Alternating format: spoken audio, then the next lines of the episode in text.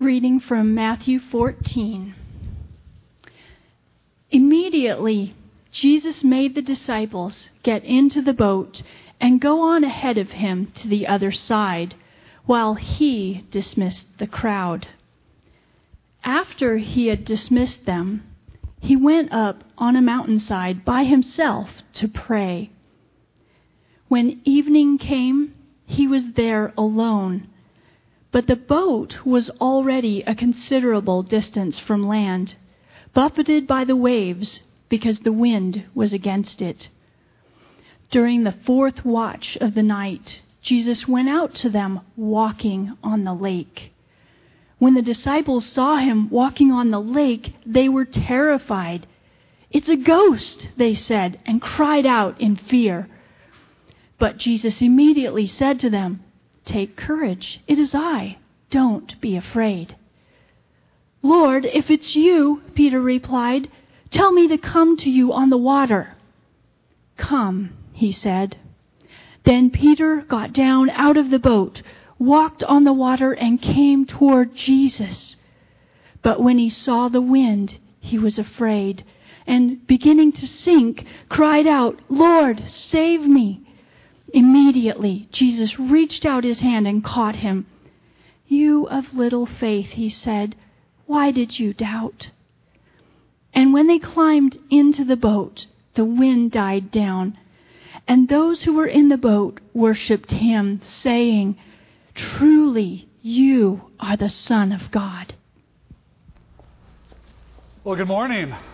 It's good to be together and Good to have our sister Adrienne back and leading us, and just a joy to, to be in fellowship uh, with the Lord, uh, with you together. We are in the Gospel of Matthew, and we're, we're walking through what it means to be followers of Jesus Christ, to follow in the dust of the rabbi. And as we do that, I've been sharing photos with you, images of our journey to the Holy Land. Uh, just uh, the joy of being able to walk where Jesus walked. I learned something recently about Mark Twain. He was in the Holy Land, and he was there with his bride. And it was one of those beautiful nights uh, on the Sea of Galilee. And he went down to the Sea of Galilee and he wanted to, to take his wife out on a boat onto the sea. Mark Twain had a white suit white boots, a white Texas cowboy hat that he often wore. And so as he was walking down, and there was the oarsman who owned the boat, the oarsman thought to himself as he saw Mark Twain approaching, this must be a wealthy Texas rancher. And so I'm going to charge him a lot. Mark Twain showed up and said, How much would it be to, to take my wife and I out onto the, to the Sea of Galilee? And the owner of the boat said, It'll be $25, which was quite an astronomical fee. So Mark Twain refused, and he turned around and he walked away with his wife. And those who were nearby heard Mark Twain say, No wonder Jesus walked on the water.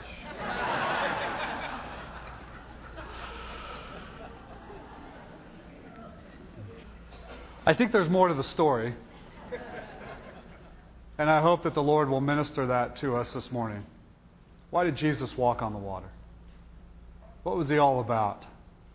What can we learn as disciples of Jesus Christ about who he is as we long to follow him? Adrienne shared it was a, an amazing day. It was a day full of, of grieving, it was a day full of ministry feeding of the 5,000. Can you imagine the scene? It was more like 20 to 25,000. They only count the men, they don't count all the children and the wives. Can you imagine, as a disciple of Jesus Christ, experiencing and being part of God's power in the feeding of the 5,000? What a day it had been. And yet, Jesus wanted to teach his disciples more about who he was.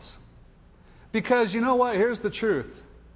The disciples, even after that incredible episode of feeding 5,000, it's, it's the one miracle that's in all of the Gospels because it's so significant about who God is and His authority and His power and His control and His provision and His love.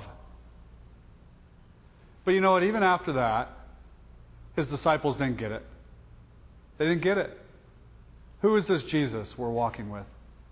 And I know for us, as followers of Christ, along the journey sometimes we just still don't get it.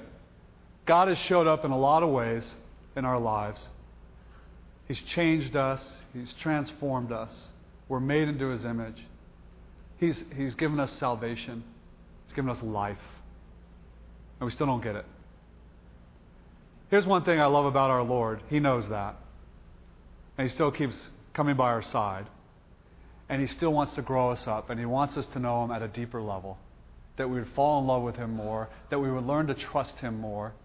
Remember, Jesus is in the growing of our faith business. He's conforming us into the image of His Father and the image of Himself, making us like Him. And so the Lord is always doing that work with you and me. And so it's a beautiful passage to see how the Lord is stretching and growing his disciples. That they needed to know more about their Savior that they didn't quite get yet. So we're going to be looking at Matthew 14, and then what I'd like you to do uh, is to get a finger into Mark chapter 6, okay? And we'll be, we'll be looking at uh, verses 45 and on in, in, Mark chapter 6 at different times uh, this morning. But one of the other passages that speaks to this. So here's what the scriptures say in Matthew. Immediately after the feeding of the 5,000, verse 22, he made his disciples get into the boat and go before him to the other side.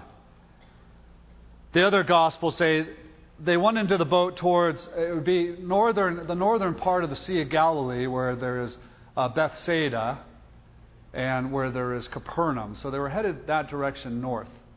Uh, to remember Capernaum was where Jesus kind of lived while he was in Galilee. Bethsaida is where a lot of the disciples came from. Peter, Andrew, James, John, Philip. And Bethsaida means fishing town, so that's where a lot of the fishermen came from. But they're headed that direction, north. And Jesus sends them out immediately onto the sea. And they're out there for quite some time. You know, it's really amazing. They, um, archaeology today uh, found some recent photos uh, of the disciples on the Sea of Galilee. It's unbelievable find. And uh, so I just wanted to show.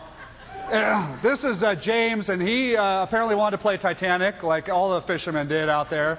King of the world, you know, kind of a deal.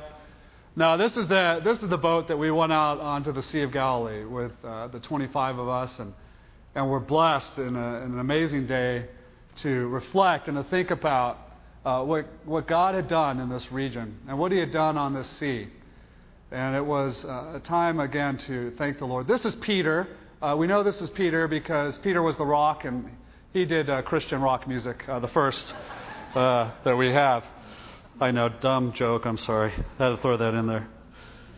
He sends the disciples out onto the sea.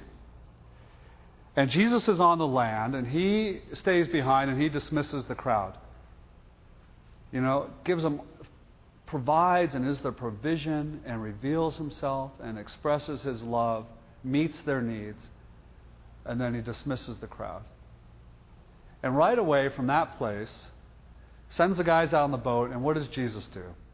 He goes to pray. He goes to be with his Father.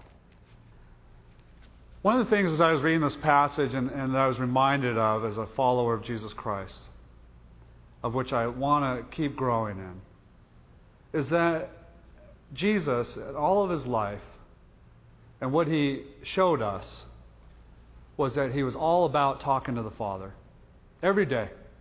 Every day. He didn't do anything, he didn't go anywhere without talking with the Father. And it just reminded me, as a, as a follower, one who desires to follow Christ, that I need to become more and more a man of prayer. and for us as a church family that we, if we want to follow Jesus and really learn what it means to be a disciple, that we are learning to become people of prayer, that we're seeking after the Father. That literally we would wake up in the morning and say, Lord, what do you have for me today? I don't want to just go to work and just do it on my own. I don't want to just, you know, raise the kids and do it on my own. Lord, what do you have for me today? Jesus did that every day. always in the middle of life. He always found time to do it. And it poured out, and, and, and, and the, the lifestyle and the way he lived so much impacted his disciples who were with him all the time that they said this, and it's the only thing they ever asked Jesus to teach them Lord, teach us how to pray. Isn't that amazing? Not teach us how to cast out demons, not teach us how to do ministry better. Lord, teach us how to pray. It's the only thing they asked of Jesus to teach them. You want to be a follower of Jesus Christ? Then ask the Lord, Lord, help me. Show me, reveal yourself. I want to be one who is in connection with the Father. And that we become people of prayer. That's what it was to be a disciple. And they saw that in Jesus. And right away, after this incredible day, again, a day of grieving over the loss of John the Baptist, he loved him. After a day of, of, of really living out the power of the Father in the flesh of Jesus, he went to pray. Verse 24 says, while he's praying, the guys in the boat were a long way off and they were beaten by the waves. Now you got to picture the scene. All these guys in the boat, there's a bunch of them who are seasoned fishermen. They've been on this lake their whole life. They know water. They know storms.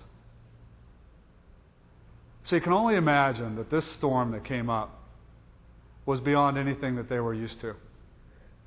To cause these guys to be afraid, a storm on this sea that, that would turn them upside down and, and, and leave them with an incredible fear, it must have been a massive storm that came through. When we were on the Sea of Galilee this year, we, we had been three years before, and we went in the morning and it was glass. It was like, oh, I need a ski boat. This is a perfect glassy ski water, you know. This time when we went, we went at four in the afternoon, and and it was windy as all get out, and definitely the waves were kicking up. They were beaten by the waves. And, you know, amazingly, in this big storm, there was a guy on the shore. He had an iPod phone, and he got a picture of the boat uh, on the Sea of Galilee. Yeah, there it is. Uh, and uh, it was a perfect storm apparently. But let me let me show you the real boat. This is a first century this is a first century boat that they found. Leave it on this shot if you would. And I want to give you a real feel of what fishermen fished in. They pulled this out of, of, uh, of the sea, and amazingly, it was well preserved. But this is a typical first century fishing boat. It would have been probably what the guys fished in. It wasn't big. You'd be pretty jam packed in there with a bunch of guys. The, the side, you know, the railing would have been very low to the water. So you can imagine the fear as the storms were cranking up in this type of fishing boat as they were out at the sea. The ones that we go on now as tourists are these massive fishing boats, very stable. So here the guys are out in this boat in the middle, they're far off, and they're getting beaten by the storm, and they're scared to death. And then verse 25 says, In the watch of the night, in the fourth watch of the night, Jesus came out to them in the middle of the sea. As you study this passage, and I know it's familiar to you, but one of the things that stuck out to me is that after Jesus had dismissed them and sent them out into the middle of the water to go across to the other side. He went and he was praying with the Father, and then there was quite some time that went by, probably up to six hours. that went by. And then in the fourth watch of the night, 3 a.m., he came out to the disciples. And here's one thing that struck me Jesus waited. He waited. They're right in the middle of the storm, they're struggling against the sea. And he waited. You know what? In our faith, I think we don't get that. We don't get, Lord, why in the world aren't you here right now? Why haven't you come out? Can't you see that I'm going against the waves? Can't you see that we're probably going to die? But Jesus waited. You know, there's something about our Lord that He does with us where He allows us to encounter the storm. And He allows us to face it and deal with all that we're dealing with with our faith. Sometimes He intentionally puts us right in the middle of it. You struggle with that. I do. What do you mean, Lord, you're going to put me right in the middle of this storm? There's something, though, and I don't know how God works all this out, but there's something to me where I go, you know what? There's something that's reassuring where I go, the Lord is in control of this storm. He has his hand upon it. And whatever he wants to do with that storm, he can do. And so I can rest in the power of God. I can rest in the fact that he has my life. But Jesus waits. And I know some of you are right there right now where you're like, Hello, Jesus. Did you not notice I'm right here in the storm? Why did you send us out here in the first place? But Jesus allows them to face it. And Jesus is stretching their faith. Remember? He doesn't do things just, you know, well, what the heck, let's just send the guys to the other side. He's growing them up and he's growing us up. He's testing our faith and he waits. Now look over at Mark chapter 6 because he finally does come. He finally shows up in Mark chapter 6. And it says this it's kind of an interesting verse, an interesting passage. He came to them walking on the sea, and he meant to, or he intended to, or he was about to pass them by. In the middle of a storm, he walked out, and the scriptures say he was about to pass them by. And you go, What? What is going on in this scene?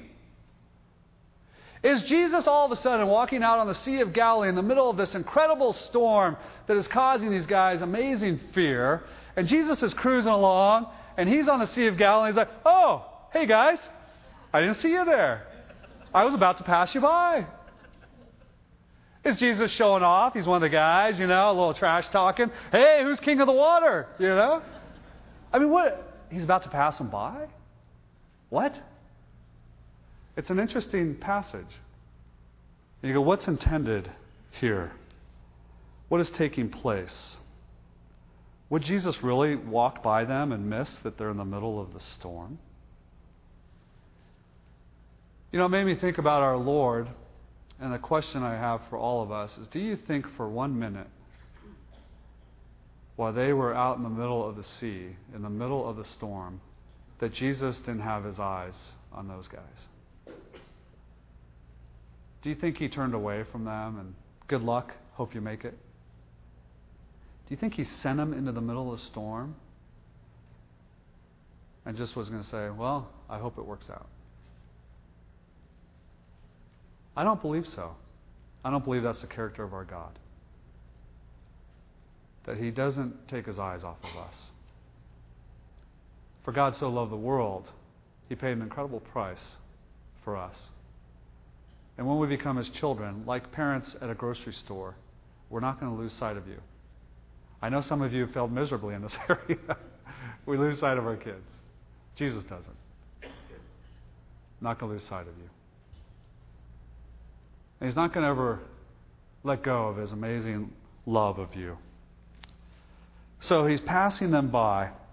John Ortberg gives some great insight into this passage and into the use of this term, and I want to share it with you. Because the term to pass by is used several times in scriptures, and especially in the Old Testament, it's used of God. And it's used of God when He's about to do an amazing work. The terminology to pass by is used of God when He's about to reveal Himself in a powerful way. It's used of the Lord when He's about to come alongside those who are fearful and struggling. Remember that guy named Moses? Moses encounters the living God. And here's what God speaks to Moses Moses, I need to put you into the side of this mountain, into the cleft of this mountain, because I am about to pass by in all of my glory. Moses was scared to death. God was calling Moses to lead the people of Israel out of Egypt. God was calling Moses to bring forth the Ten Commandments. God was calling Moses in his weakness, but, but, but I stutter, God. I know. I'm asking you to do something I know you're scared to death of. But I'm about to pass by, and you're about to live only in the power of God. I will lead you. And Jesus was about to pass by. Remember that guy Elijah? Yahweh is God, his name means. He just had that incredible victory on Mount Carmel, wiped out all the Baal prophets. Fire from heaven came down. Then we see him scared to death because Jezebel says, I'm going to nuke you. And so he's hiding under a bush tree where angels ministered to him and provided food and drink. And the next thing you know, he's, he's headed along and he ends up in a cave. And God shows up, says, What are you doing in the cave? I am about to pass by. And he comes and he passes by. And God shows up in the middle of that. First, there is, there is wind and there is fire, and, and Moses is, or Elijah is looking for God in that. But then there's a small wind, small voice. And in the still of that cave, he hears the voice of God. Elijah's scared to death. He thinks he's going to get murdered. And God says, Hey, Elijah, I have more work for you to do. You've trusted in me. You've depended on me. I've been your God. I've showed up. I'm going to keep showing up. Now I need you to go and I need you to go anoint kings. And I need you to go hook up with Elisha, who is going to follow you. And I need you to pass the baton to Elisha. I've got more for you to do. The power of God is revealed to these men. He gets their attention in incredible ways and he, and he draws them closer to himself. And what he does in the middle of all this is he calls each to something truly incredible. Something that, you know what, they can't do on their own. That's what New Covenant is. That's what Paul says in 2 Corinthians 3, right? There's nothing there's nothing that I do. There's nothing that happens unless it's Christ working through me. That's new covenant. And that's what God's doing with these men, and He's moving them. And I think the Lord wants to do that with us. In our fear, when we don't understand where we're headed, and He's speaking to us as disciples of Jesus Christ and calling us. Will you come follow? Will you let me live my life out through you? You're no longer your own. I have purpose for your life. And he shows up. And Jesus was about to pass them by. Did he not see him? No. He's about to do an amazing work, just like he's done in our lives. I mean, truly, think about your salvation.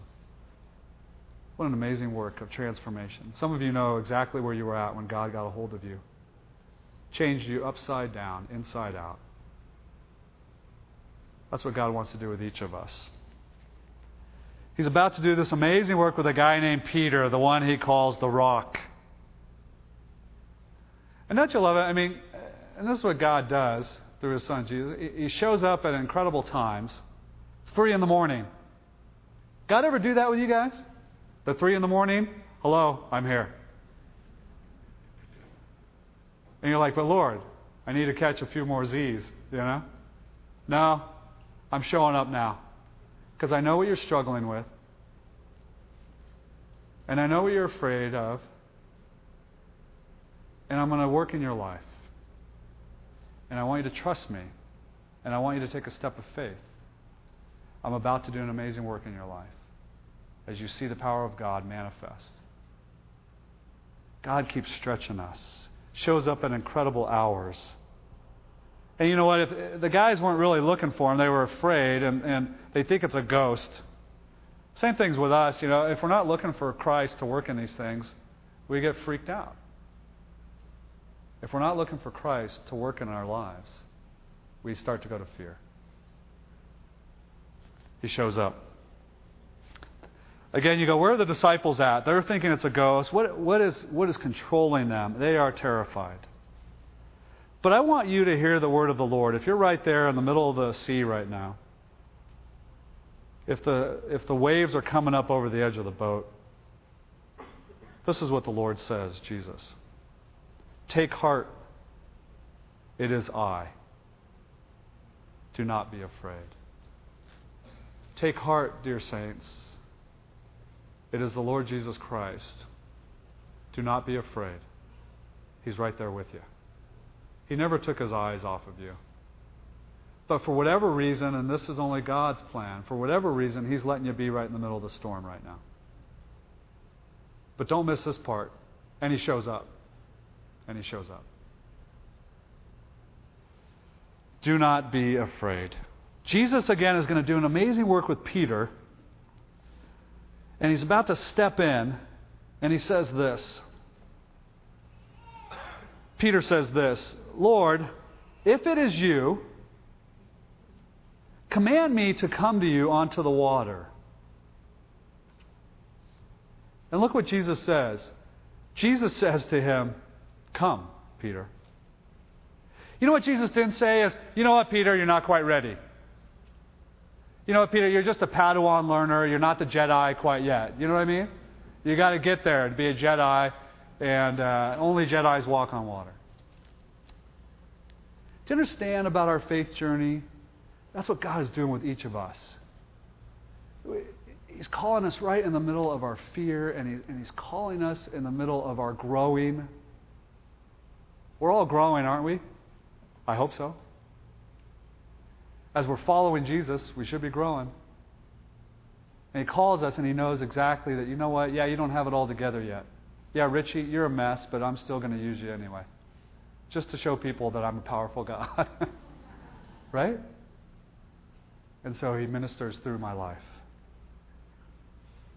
Peter's response, I think, was actually pretty interesting. He, he didn't react so quickly like he did in the garden when the soldiers coming after Jesus and whack off, you know, the soldier's ear.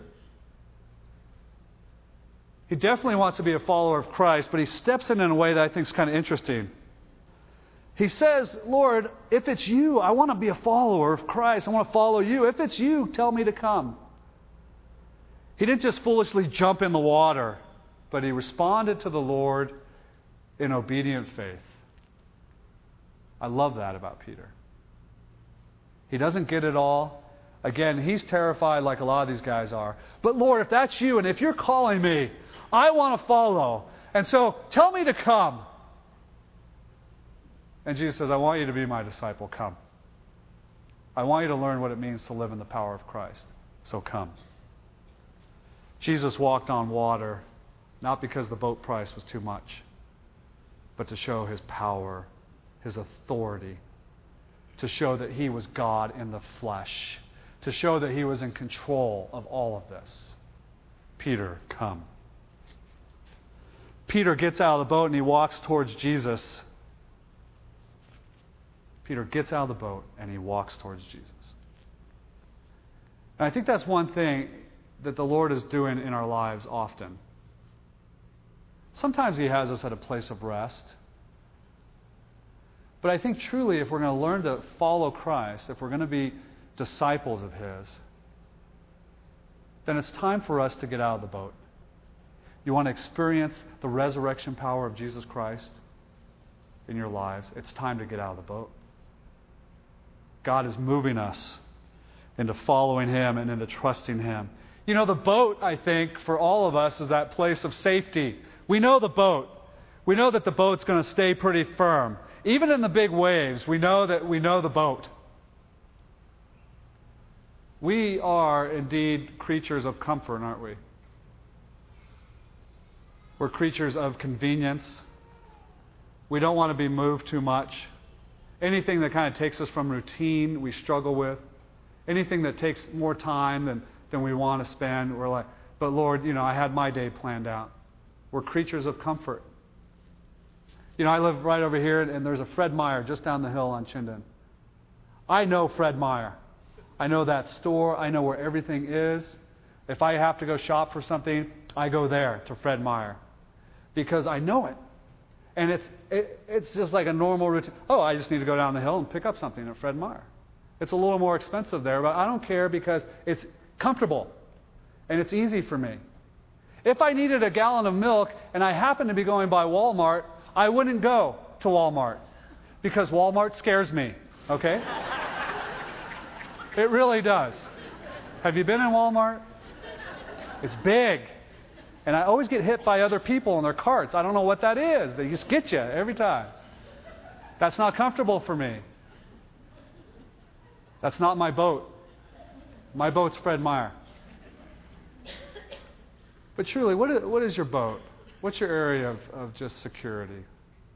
What's your area of safety? God's saying, I know you're in the middle of a storm. I know you're in the middle of this journey with me. I'm calling you to more because I want you I want you to experience the power of Christ in you. What's God calling you out of? Again, you know, for some reason we think our life is our own. Christ keeps teaching us it's not your own. Christ tells us it's His life living out through us that He wants to have take place. So I know that God is calling us out of the boat to learn to live and follow Christ to whatever degree. And there's no guilt trip there, like you need to be doing more for Christ. It's just God wants to live his life out through you. And so he's calling you out of the boat. And we're about to experience amazing things in Christ when we let go. And you know, that's what Peter does, which I love. He abandons himself unto Christ, doesn't he? He lets go and says, Christ, I will come and follow you. But what happens in the middle of the journey? Verse 30. And then Peter saw the wind. Fear sets in, doesn't it? His focus goes from worship to the wind. And he starts to sink. You know, I, th- I really believe real discipleship will always have a fear factor to it. It will. Because if we're growing in Christ, what that means is, is we're taking steps of faith. And you know what's true? Every step of faith has a little bit of a fear factor, doesn't it? It's just not like, woohoo, here we go. It's like, wait a second, how's this going to work, Lord? That's more true to life, isn't it? But we need to surrender fear to faith. And I think that's what God's calling us to. Let's surrender that fear to faith as we become disciples of Jesus Christ. Did you guys miss what I did in the feeding of the 5,000? Why are you doubting now what I'm about to do? Surrender fear to faith. You know what Jesus knows about us? You know what our God knows about us? That we struggle with that. When you go all throughout Scriptures, all throughout, really, all the great saints that we want to follow, what are the words of God to them often? Don't be afraid. I am with you. Don't be afraid. It is me. Hey, Joshua, be strong and courageous.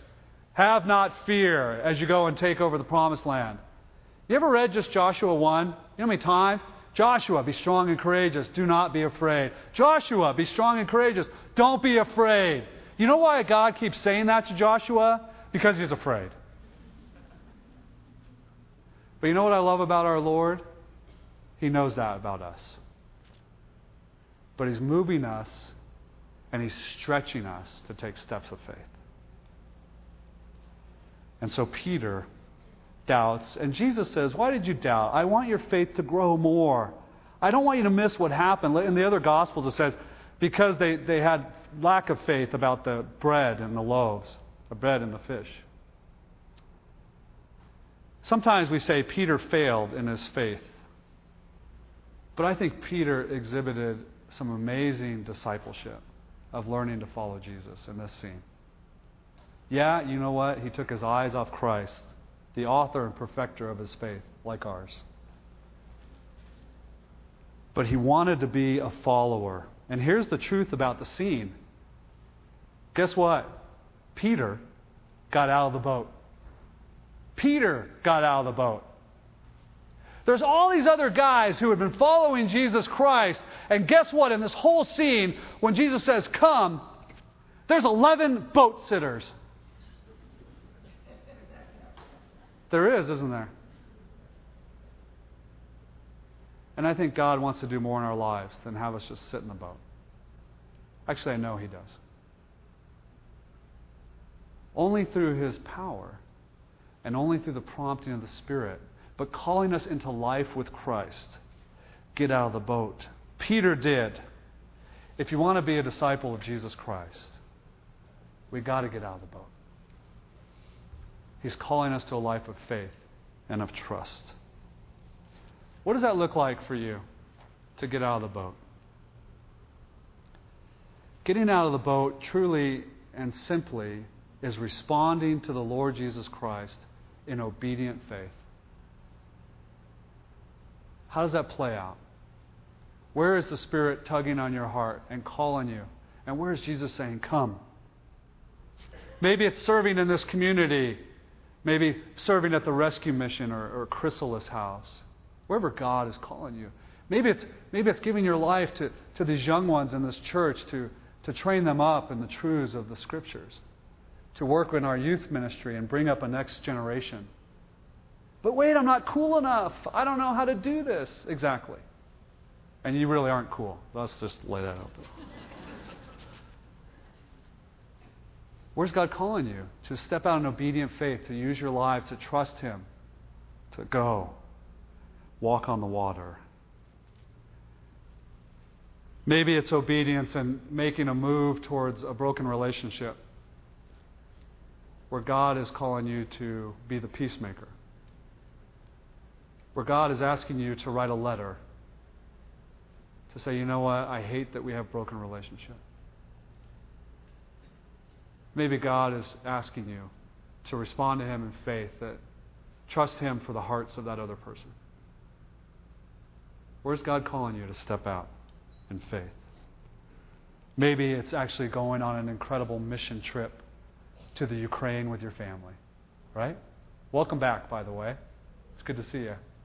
These guys got in at like midnight last night, so love you. Glad you're here, alive.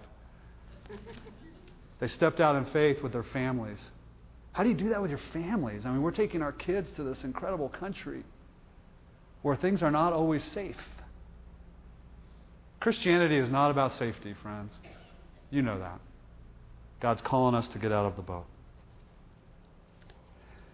Jesus reaches out, loves Peter, pulls him up out of the water. They get into the boat together, and the wind ceased, and they worship God, glorifying Him. Surely this must be the Son of Man. Show that picture of the calm sea. This was my morning devotional every day while we're on the Sea of Galilee. Off my deck. That was my boat in front of my deck. And I would just sit there and worship God. He's in control of that sea, He's in control of our lives. And He places us in the storm. And He also brings us to this place to a calm sea, a place of peace, a place of rest, a place of living in Christ and learning who He is. And they began to glorify Him. You see, He wants us to get out of the boat so that we can learn and know who He is and experience His power. Here's what Peter experienced in his step of faith He experienced, Peter did alone, the glory of walking in the power of God on the water. You know, sometimes, I don't know, when I was a little kid, I thought, well, he stepped out of the boat and then he just sank. But you know what? Peter walked on water. I want to walk on water with Christ in the power of Christ. And he wants you to do the same. You know what I know of Peter? That Peter never forgot that moment. Never forgot it. God's work in his life. And that's what the Lord does in our life and in the spiritual journey. He brings us to a place where we learn to trust more and more and go deeper and deeper. And we remember where He held on to us. And we remember when we lived out life in Him. We'll praise God. And we can do nothing but, like they did, glorify Him. He surely is the Son of God. And this is who I want to follow. I want to step out of the boat. He attempted something that he wasn't capable of doing himself. There was no power and his strength and his own that can get you to walk on water. It's only the power of God. Don't you want to experience the power of God in your life? We've got to get out of the boat. Life is either as a boat sitter. You know, it kind of reminds me of, of a guy who's a football player and he plays for a team who's in the Super Bowl championship. And you're watching the game and you're on the sidelines and you're part of this team. All the other guys are out on the field, but you're on the sidelines. And you know what? You experience a great game. And you watch a great game and you see some amazing plays. But then the game is won by your team. And the players who played in the game come off and had victory and have experienced life in that game. And you were on the sidelines going, that was a cool game. You can either be a boat sitter or you can experience the power of Christ and get out of the boat. And let the Lord lead you and let the Lord grow you up and let the Lord eh, have you experience who He is so that you might know your Christ deeper so that your faith grows more and more, that you fall more in love with your Savior. And you know that He's right there with you in the storm, saying, Come. Come out of that boat. Let's pray. Father, you're an amazing God. And we can do nothing but glorify you this morning. So, Lord, I just pray that your Spirit will do your work in these dear saints and in my life that wherever you need to call us to come, for, Father, give us the, the faith, give us the, the strength through the Spirit to actually step out of the boat and follow you. Lord Jesus, uh, all of us, I know, we want to be your disciples. And we want to follow you where you're taking us. We thank you for your love for us. We thank you that we're never out of your sight. And we thank you that, that you uh, allow us even to be in the middle of the storms so that our faith may increase. We love you, Lord Jesus, and we glorify you this morning. Amen.